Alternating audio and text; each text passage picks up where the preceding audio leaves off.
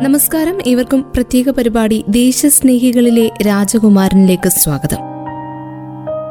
എനിക്ക് രക്തം തരൂ. ഞാൻ നിങ്ങൾക്ക് സ്വാതന്ത്ര്യം തരാം. ഇങ്ങനെ സ്വാതന്ത്ര്യദാഹികളായ ഇന്ത്യൻ ജനതയോട് പ്രഖ്യാപിച്ച നേതാജി സുഭാഷ് ചന്ദ്രബോസിന് ഇന്ന് നൂറ്റി ഇരുപത്തിയഞ്ചാം പിറന്നാൾ. അദ്ദേഹത്തിന്റെ ധീരസ്മരണകളിലൂടെ ഇന്നത്തെ പ്രത്യേക പരിപാടി ദേശസ്നേഹികളിലെ രാജകുമാരനിലൂടെ പോയി വരാം. ഇവർക്കും ഒരിക്കൽ കൂടി സ്വാഗതം പ്രത്യേക പരിപാടിയിലേക്ക്.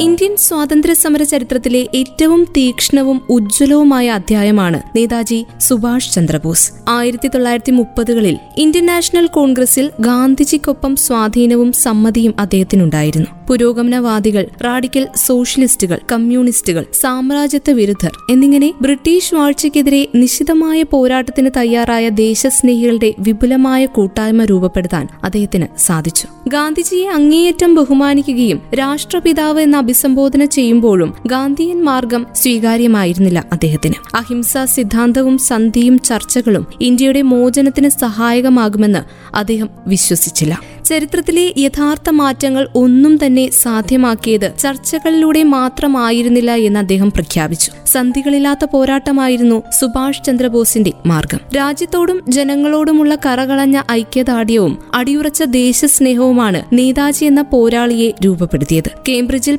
പഠനം പൂർത്തിയാക്കി ഇന്ത്യയിലെത്തിയ നേതാജി സ്വാതന്ത്ര്യ സമരത്തിൽ പങ്കെടുക്കാൻ സിവിൽ സർവീസ് ഉപേക്ഷിച്ച് ഇന്ത്യൻ നാഷണൽ കോൺഗ്രസിൽ ചേർന്നു. ഗാന്ധിജിയുടെ അഹിംസാ സിദ്ധാന്തത്തോടുള്ള വിയോജിപ്പ് മൂലം കൽക്കത്തയിലേക്ക് പോയി ചിത്തരഞ്ജൻ ദാസിനൊപ്പം പ്രവർത്തിച്ചു. ആയിരത്തി തൊള്ളായിരത്തി ഇരുപത്തിനാല് ഏപ്രിലിൽ രൂപീകൃതമായ കൽക്കട്ട കോർപ്പറേഷന്റെ ചീഫ് എക്സിക്യൂട്ടീവ് ഓഫീസറായി തിരഞ്ഞെടുക്കപ്പെട്ടതോടെ ബംഗാൾ രാഷ്ട്രീയത്തിൽ സുഭാഷ് ചന്ദ്രബോസ് ശ്രദ്ധേയനായി. ചിത്രരഞ്ജൻ ദാസ് ആയിരുന്നു മേയർ. പിന്നീട് നേതാജി കൽക്കട്ട മേയറായും തിരഞ്ഞെടുക്കപ്പെട്ടു. ആയിരത്തി എണ്ണൂറ്റി തൊണ്ണൂറ്റി ഏഴ് ജനുവരി ഇരുപത്തിമൂന്നിന് വക്കീലായ ജാനകിനാഥ് ബോസിന്റെയും പ്രഭാവതി അമ്മയുടെയും ആറാമത്തെ മകനായി സുഭാഷ് ചന്ദ്രബോസ് ജനിച്ചു. വിദ്യാഭ്യാസ കാലം മുതൽ ബ്രിട്ടീഷ് ഭരണത്തിൽ അസംതൃപ്തനായിരുന്നു അദ്ദേഹം. കോളേജ് വിദ്യാഭ്യാസത്തോടൊപ്പം കോളേജിന് പുറത്തുള്ള വിപ്ലവ പ്രവർത്തനങ്ങളെയും സുഭാഷ് ഏറെ കൗതുകപൂർവം വീക്ഷിച്ചു. കേംബ്രിഡ്ജ് സർവകലാശാലയിൽ പഠനം ആരംഭിച്ച അദ്ദേഹം ആയിരത്തി തൊള്ളായിരത്തി ഇരുപതിൽ ഇന്ത്യൻ സിവിൽ സർവീസ് പ്രവേശന പരീക്ഷ എഴുതുകയും ഉയർന്ന മാർക്കോടെ വിജയിക്കുകയും ചെയ്തു. പക്ഷേ സ്വാതന്ത്ര്യ സമരത്തിൽ പ്രവർത്തിക്കാൻ സിവിൽ സർവീസ് ഉപേക്ഷിച്ചു. തുടർന്ന് ഇന്ത്യൻ നാഷണൽ കോൺഗ്രസിൽ ചേർന്നു. ആയിരത്തി തൊള്ളായിരത്തി ഇരുപത്തിയൊന്നിൽ വെയിൽസിലെ രാജകുമാരൻ ഇന്ത്യ സന്ദർശിക്കുന്നതിനോടനുബന്ധിച്ചുള്ള ആഘോഷങ്ങൾ ബഹിഷ്കരിക്കാൻ നേതാജി ജനങ്ങളെ ആഹ്വാനം ചെയ്തു. തുടർന്ന് അദ്ദേഹം അറസ്റ്റിലായി.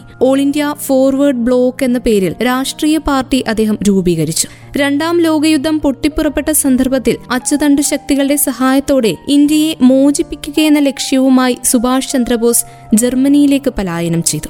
യൂറോപ്പിലെ ജർമ്മൻ അധിനിവേശ രാജ്യങ്ങളിലുണ്ടായിരുന്ന ഇന്ത്യക്കാരെയും ഉത്തരാഫ്രിക്കയിൽ തടവുകാരാക്കപ്പെട്ട ഇന്ത്യൻ സൈനികരെയും ചേർത്ത് ഇന്ത്യൻ ലീജിയൻ എന്ന സൈനിക ദളം അദ്ദേഹം രൂപീകരിച്ചു. ജർമ്മൻ വിദേശവകുപ്പിൽ സ്പെഷ്യൽ ഇന്ത്യൻ ഡിപ്പാർട്ട്മെന്റും ബെർലിനിൽ ഫ്രീ ഇന്ത്യ സെന്ററും സ്ഥാപിച്ചു. സ്ഥാനപതി കാര്യാലയത്തിന് തുല്യമായ പരിഗണന ഫ്രീ ഇന്ത്യ സെന്ററിന് ലഭിച്ചു. ബെർലിനിലെ ഫ്രീ ഇന്ത്യ സെന്ററാണ് ടാഗോറിന്റെ ജനഗണമന ദേശീയ ഗാനമായി ആദ്യം അംഗീകരിച്ചത്. കുതിച്ചു ചാടുന്ന കടുവയുടെ ചിത്രം ആലേഖനം ചെയ്ത മൂവർണക്കൊടി ദേശീയ പതാകയായി സ്വീകരിച്ചു. ഹിറ്റ്ലറുമായുള്ള അഭിപ്രായ വ്യത്യാസത്തെ തുടർന്ന് ജപ്പാനിലേക്ക് കടന്ന സുഭാഷ് ചന്ദ്രബോസ് ആയിരത്തി തൊള്ളായിരത്തി നാൽപ്പത്തി മൂന്ന് ജൂലൈ നാലിന് റാഷ് ബിഹാരി ബോസ് രൂപീകരിച്ച ഇന്റർനാഷണൽ ആർമിയുടെ നേതൃത്വം ഏറ്റെടുക്കുകയുണ്ടായി.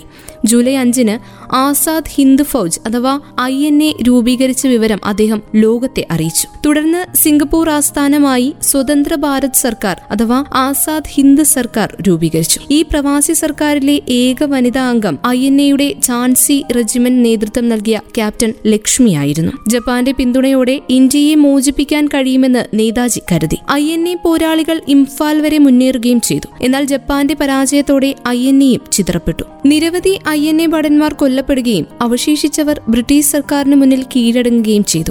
ഇന്ത്യൻ ദേശീയതയാൽ പ്രചോദിതമായ രാജ്യസ്നേഹികളുടെ മഹത്തായ പോരാട്ടത്തിന്റെയും രക്തസാക്ഷിത്വത്തിന്റെയും വീരഗാഥയാണ് ഐ എൻ എ. ആയിരത്തി തൊള്ളായിരത്തി നാൽപ്പത്തിയഞ്ച് ഓഗസ്റ്റ് പതിനെട്ടിന് തായ്വാനിലെ തെയ്ഹോക്ക് വിമാനത്താവളത്തിലുണ്ടായ അപകടത്തിൽ സുഭാഷ് ചന്ദ്രബോസ് കൊല്ലപ്പെട്ടതോടെ നേതാജി ഇല്ലാത്ത ഭാരതം അനാഥമാവുകയായിരുന്നു. കേംബ്രിഡ്ജ് സർവകലാശാലയിലായിരുന്നു അദ്ദേഹത്തിന്റെ വിദ്യാഭ്യാസം. ആയിരത്തി തൊള്ളായിരത്തി ഇരുപതിൽ അദ്ദേഹം ഇന്ത്യൻ സിവിൽ സർവീസ് പ്രവേശന പരീക്ഷ എഴുതി. ഉയർന്ന മാർക്ക് ഉണ്ടായിരുന്നിട്ട് പോലും സ്വാതന്ത്ര്യ സമരത്തിൽ പ്രവർത്തിക്കാൻ വേണ്ടി അദ്ദേഹം അത് ഉപേക്ഷിച്ചു. പിന്നീട് ഇന്ത്യൻ നാഷണൽ കോൺഗ്രസിൽ ചേർന്നു. പക്ഷേ ഗാന്ധിജിയുടെ അഹിംസാ സിദ്ധാന്തവുമായി യോജിച്ചു പോകാൻ ബോസിന് കഴിഞ്ഞില്ല. അതിനാൽ അദ്ദേഹം കൽക്കട്ടയിലേക്ക് പോയി. അവിടെ ചിത്തരഞ്ജൻ ദാസ് എന്ന ബംഗാളി സ്വാതന്ത്ര്യ സമര സേനാനിയുടെ കീഴിൽ പ്രവർത്തനം ആരംഭിച്ചു. മോത്തിലാൽ നെഹ്റുവിനോടൊപ്പം സ്വരാജ് പാർട്ടി സ്ഥാപിച്ച ആളാണ് ചിത്തരഞ്ജൻ ദാസ്. ചിത്തരഞ്ജൻ ദാസ് ആയിരുന്നു കോർപ്പറേഷൻ മേയറായി തിരഞ്ഞെടുക്കപ്പെട്ടത്. പുതുതായി രൂപവൽക്കരിച്ച കൽക്കട്ട കോർപ്പറേഷന്റെ ചീഫ് എക്സിക്യൂട്ടീവ് ഓഫീസറായി ബോസും തിരഞ്ഞെടുക്കപ്പെട്ടു. മൂവായിരം രൂപ മാസ ശമ്പളത്തോടെയായിരുന്നു അദ്ദേഹത്തെ നിയമിച്ചത്. പക്ഷേ ആയിരത്തി അഞ്ഞൂറ് രൂപ മാത്രമേ അദ്ദേഹം വാങ്ങിയുള്ളൂ. ആ വർഷം തന്നെ ഒക്ടോബറിൽ തീവ്രവാദിയാണെന്ന സംശയത്തിന്റെ പുറത്ത് ബോസിനെ അറസ്റ്റ് ചെയ്തു. ആദ്യം അലിപൂർ ജയിലിലായിരുന്നു പാർപ്പിച്ചിരുന്നതെങ്കിലും പിന്നീട് അദ്ദേഹത്തെ ബർമയിലേക്ക് നാടുകടത്തി. സെപ്റ്റംബർ ഇരുപത്തിയഞ്ചിന് അദ്ദേഹം ജയിൽ മോചിതനായി. അതിനുശേഷം നടന്ന തിരഞ്ഞെടുപ്പിൽ വീണ്ടും കൽക്കട്ട മേയറായി അദ്ദേഹം തിരഞ്ഞെടുക്കപ്പെട്ടു. നേതാജിയുടെ മരണത്തിലെ ദുരൂഹത ഒരു സമസ്യയായി ഇന്നും തുടരുന്നുണ്ട്. സുഭാഷ് ചന്ദ്രബോസ് തിരിച്ചു വരുമെന്നും ഇന്ത്യൻ സോഷ്യലിസം സ്ഥാപിക്കുമെന്നും വിശ്വസിക്കുന്നവർ നിരവധി. നെഹ്റു നിയമിച്ച ഷാനവാസ് കമ്മീഷൻ ഇന്ദിരാഗാന്ധിയുടെ കാലത്തെ ഗോസ്ല കമ്മീഷൻ വാജ്പേയി സർക്കാർ നിയമിച്ച മുഖർജി കമ്മീഷൻ എന്നിവയ്ക്കൊന്നും ആ മരണത്തിലെ ദുരൂഹത നീക്കാൻ കഴിഞ്ഞില്ല. ഇതിനിടെ നെഹ്റുവിന്റെ നിർദ്ദേശപ്രകാരം സോവിയറ്റ് യൂണിയനിൽ വെച്ച് നേതാജിയെ വധിച്ചെന്ന വാദവുമായി സുബ്രഹ്മണ്യ സ്വാമി രംഗത്ത് വന്നിരുന്നു. നെഹ്റുവിനെയും കമ്മ്യൂണിസ്റ്റുകാരെയും സംശയത്തിന്റെ മുനയിൽ നിർത്താനുള്ള ശൃഗാല തന്ത്രമായിരുന്നു അത്. വിഭജിത രാഷ്ട്രീയം കൈകാര്യം ചെയ്യുന്നവർ ദേശീയ ഐക്യത്തിന്റെ സമുദ്രശക്തി ആന്തരവൽക്കരിച്ച നേതാജിയുടെ ജീവിതവും മരണവും ദുരുപയോഗം ചെയ്യുന്നത് ചരിത്രത്തോടും രാഷ്ട്രത്തോടുമുള്ള കടുത്ത അനീതിയായി എല്ലാവരും കണ്ടു.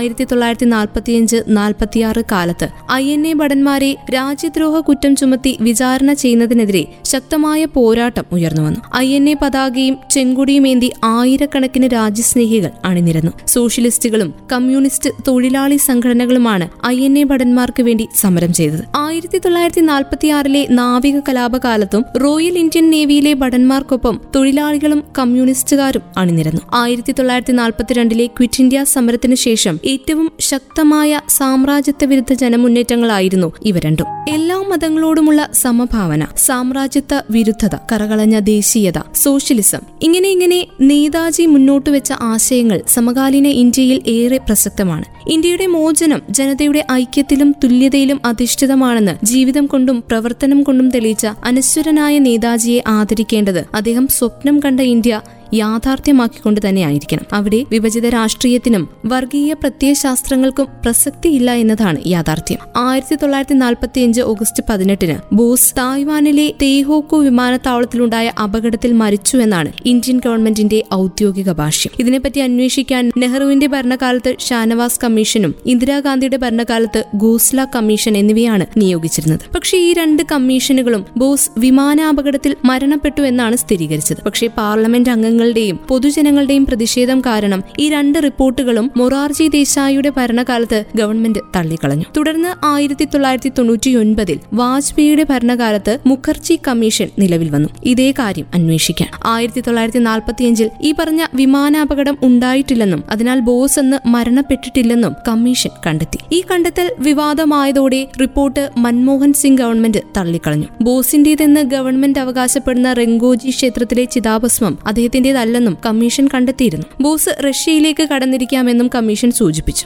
സോവിയറ്റ് യൂണിയനിൽ വെച്ച് ജോസഫ് സ്റ്റാലിന്റെ നിർദ്ദേശപ്രകാരമാണ് നേതാജിയുടെ മരണം സംഭവിച്ചതെന്നും എല്ലാ കാര്യങ്ങളും അറിഞ്ഞിട്ടും അന്നത്തെ പ്രധാനമന്ത്രി ജവഹർലാൽ നെഹ്റു ഒന്നും ചെയ്തില്ലെന്നും സുബ്രഹ്മണ്യ സ്വാമി ആരോപിച്ചത് ഇക്കാലഘട്ടത്തിലാണ്. ജസ്റ്റിസ് മനോജ് മുഖർജി കമ്മീഷന്റെ റിപ്പോർട്ട് അടിസ്ഥാനമാക്കിയാണ് സുബ്രഹ്മണ്യൻ സ്വാമി വെളിപ്പെടുത്തൽ നടത്തിയത്. വിമാനാപകടത്തിൽ മരിച്ചുവെന്ന വ്യാജകത പ്രചരിപ്പിച്ച് നേതാജി റഷ്യൻ അധീനതയിലായിരുന്ന ചൈനയിലെ മഞ്ചൂരിയ ഇന്ത്യയിലേക്ക് രക്ഷപ്പെട്ടെന്നും സോവിയറ്റ് പ്രസിഡന്റായിരുന്ന ജോസഫ് സ്റ്റാലിൻ അദ്ദേഹത്തെ സൈബീരിയയിലെ യാഗുൾസുക് ജയിലിലടച്ച് ആയിരത്തി തൊള്ളായിരത്തി അൻപത്തിമൂന്നിൽ തൂക്കിലേറ്റുകയോ ശ്വാസം മുട്ടിച്ചോ കൊല്ലുകയോ ചെയ്തെന്നുമായിരുന്നു അദ്ദേഹത്തിന്റെ ആരോപണം. ആയിരത്തി തൊള്ളായിരത്തി എൺപത്തി അഞ്ച് വരെ ഉത്തർപ്രദേശിലെ അയോധ്യയ്ക്ക് സമീപം രാംഭവൻ എന്ന വീട്ടിൽ താമസിച്ചിരുന്ന ഗുംനാമി ബാബ എന്ന സന്യാസി ബോസ് ആയിരുന്നുവെന്ന് ചിലർ വിശ്വസിച്ചിരുന്നു. സന്യാസിയുടെ മരണത്തെ തുടർന്ന് അദ്ദേഹത്തിന്റെ സ്വത്തുക്കൾ ഗവൺമെന്റ് ഏറ്റെടുത്തു. ഇവ അന്വേഷണ വിധേയമാക്കിയ മുഖർജി കമ്മീഷൻ ശക്തമായ തെളിവുകളുടെ അഭാവത്തിൽ ഈ വിശ്വാസത്തെ തള്ളിക്കളയുകയാണ് ഉണ്ടായത് ഗുംനാമി ബാബയുടെ പല്ലിന്റെ ഡി എൻ എ ഘടനയും നേതാജിയുടെ പിന്മുറക്കാരുടെ പല്ലിന്റെ ജനിതക ഘടനയും തമ്മിൽ പൊരുത്തമില്ലെന്ന് ശാസ്ത്രീയമായി തന്നെ തെളിയിക്കപ്പെട്ടിരുന്നു. ഈ സന്യാസിയുടെ ജീവിതവും ചെയ്തികളും ഇന്നും ദുരൂഹമായി തുടരുകയാണ്. ഹിന്ദുസ്ഥാൻ ടൈംസ് ദിനപത്രം നടത്തിയ അന്വേഷണത്തിൽ സന്യാസി ബോസ് തന്നെ ആയിരുന്നുവെന്ന് അനുമാനിക്കത്തക്ക തെളിവുകൾ ലഭിച്ചിരുന്നു.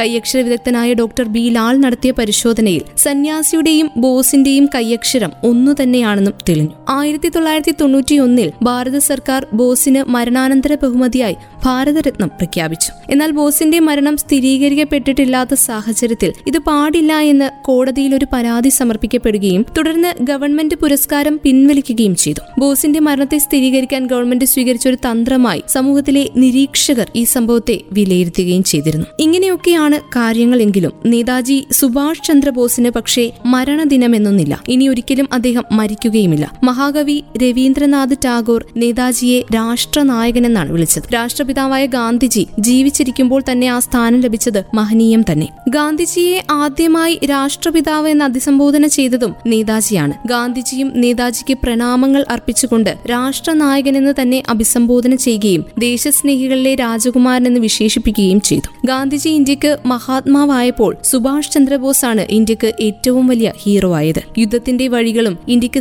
സാധ്യമാണ് എന്ന് രാജ്യത്തെ ബോധിപ്പിച്ചത് നേതാജിയാണ്. കോൺഗ്രസിന്റെ മെല്ലെപ്പോക്കിനോടും ഗാന്ധിജിയുടെ പരമമായ അഹിംസയോടുമുള്ള വിയോജിപ്പിന്റെ സന്ധിയിൽ വെച്ചാണ് യഥാർത്ഥ നേതാജി ജനിക്കുന്നത്. തന്റെ വഴി സ്വയം അദ്ദേഹം തിരിച്ചറിയുന്നത് അപ്പോഴാണ്. നേതാജി എന്ന പേര് ഇന്ത്യയിലെ ജനകോടികളുടെ മനസ്സിൽ ആകാശത്തോളം ഉയർന്ന വീരനായകനായി മാറുകയായിരുന്നു പിന്നീട്. നാടോടി കഥകളിൽ പോലും ആ വീരചരിതം നിറഞ്ഞു. പിന്നീട് കേൾക്കുന്ന കഥ ഔന്നിത്യത്തിന്റെ ആകാശത്തിലൂടെ അങ്ങനെ പറക്കവേ ആ ധീരൻ തീപിടിച്ച് താഴേക്ക് വീണു എന്നാണ്. പക്ഷേ ആ മരണം ലോകം വിശ്വസിച്ചില്ല. ഇന്നും അത് സമസ്യയായി തുടരുന്നു. എങ്കിലും ധീരനായ അദ്ദേഹത്തിന്റെ വീരസ്മരണകൾ ഓർക്കുകയാണ് അദ്ദേഹത്തിന്റെ ജന്മദിനമായ ഇന്ന്. പ്രത്യേക പരിപാടി ദേശസ്നേഹികളിലെ രാജകുമാരൻ ഇവിടെ പൂർണമാകുന്നു. നേതാജി സുഭാഷ് ചന്ദ്രബോസിന്റെ നൂറ്റി ഇരുപത്തിയഞ്ചാം പിറന്നാൾ ദിനത്തോടനുബന്ധിച്ചുള്ള പ്രത്യേക പരിപാടിയാണ് പ്രിയ ശ്രോതാക്കൾ കേട്ടുകഴിഞ്ഞത്. ഇത്രയും സമയം കൂടെ ഉണ്ടായിരുന്നത് ഞാൻ കല്യാണി. തുടർന്നും കേട്ടുകൊണ്ടേയിരിക്കും radio Mangalam ninety one point two. നാടിനൊപ്പം നേരിനൊപ്പം.